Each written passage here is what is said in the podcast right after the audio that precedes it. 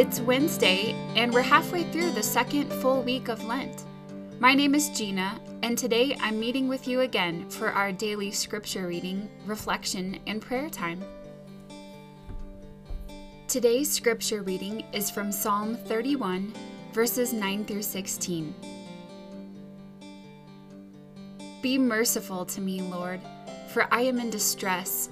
My eyes grow weak with sorrow my soul and body with grief. My life is consumed by anguish, and my years by groaning. My strength fails because of my affliction, and my bones grow weak. Because of all my enemies, I am the utter contempt of my neighbors, and an object of dread to my closest friends. Those who see me on the street flee from me. I am forgotten as though I were dead. I have become like broken pottery, for I hear many whispering, Terror on every side! They conspire against me and plot to take my life. But I trust in you, Lord.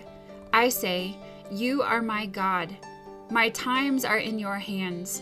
Deliver me from the hands of my enemies, from those who pursue me. Let your face shine on your servant. Save me in your unfailing love. Negative emotions take a toll on us over time. Every person at some time experiences this. We find ourselves in the seemingly never ending grip of grief and loss, of depression and anxiety, of terror or fear, of desperation to escape a situation of suffering that no matter what we do, we cannot find escape. As Maria, a Nazarene church leader in Hungary, has said, suffering begets even more suffering. We suffer first because of difficulties in our lives, and then we begin to suffer because we are suffering, wondering why. These emotions take a toll on our bodies, as indicated when the writer of Psalms says, My eye is wasted from grief, my soul and my body also. We become plagued with stomach problems, headaches, sleep loss, and other kinds of physical pain or biological malfunction. Worse, the psalmist describes the isolation many of us feel when these negative emotions continue on for long periods of time. If people around us don't understand how we feel or why, or if they're burdened by our pain, some may even start to avoid us or spend less time with us. We may isolate ourselves because we don't want to burden others with our grief, fear, or pain, or because we don't know how to talk about it. Sometimes we may feel blamed or responsible for whatever is happening that's making us feel bad. We bend under the additional weight of guilt or shame that is heaped onto our already impossible mountain of distress. What I like about this psalm first is that we learn none of us is the first or only person to ever feel alone in our pain. If those around us don't understand or don't sit with us patiently in our pain, we can find companionship in the Bible, where many of God's people give us their uncensored stories of despair and isolation.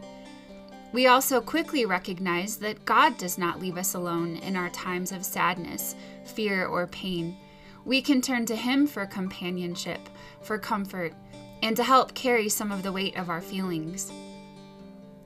When others close to us might wish we would hurry up and get over it, God, who is outside of all time, has infinite patience. His perfect wisdom knows how long we need to move through our sorrow, and He gives us that time.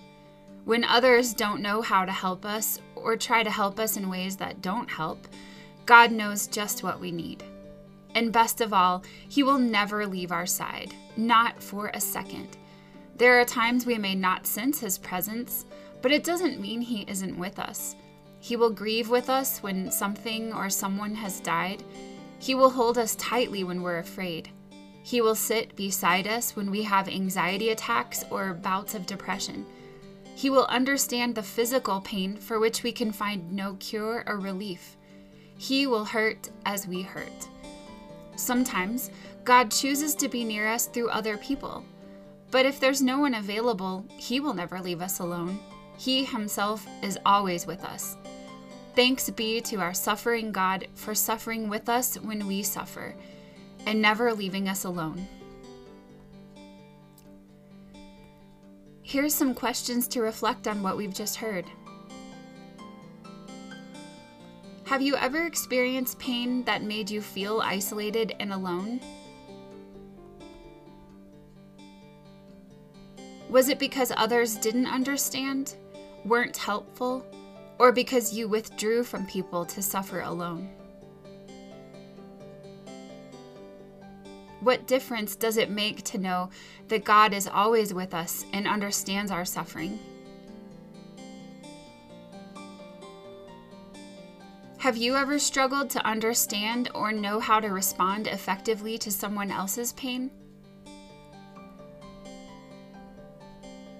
In the future, how could you bring your patient and comforting presence to someone who just needs to not be alone in their pain? How can you turn to God for comfort and presence in the midst of your suffering? Let's pray. Our Father, thank you for drawing close to us in our suffering, even when we may not sense you and wonder where you are. We trust your promise that you don't ever leave us alone, ever. We trust your promise that you don't leave us alone, ever and especially not when we're in pain. Thank you that you even use times of struggle to help us grow. As we experience low times and sad times, develop in us compassion and empathy for others' pain, and help us to learn how to most effectively walk with them patiently and gently in their times of suffering, too. We trust you and praise you no matter what is happening to us, even if we don't feel like it. We pray this in the powerful name of Jesus. Amen. The additional scripture readings for today are from the Old Testament book of Jeremiah, chapter 18, verses 1 through 11, and verses 18 through 20, and from the New Testament book of Matthew, chapter 20, verses 17 through 28. You can find the link to a sermon and testimony of Maria Gustin about suffering in today's transcript on our website at www.lentjourney.org. And also, you can find a link to read a story about a woman in Nepal who felt alone in her suffering but discovered she was not truly alone. Let's meet here again tomorrow to pray and study God's Word again. The Lent Journey podcast and website are a production of the Eurasia Region Church of the Nazarene.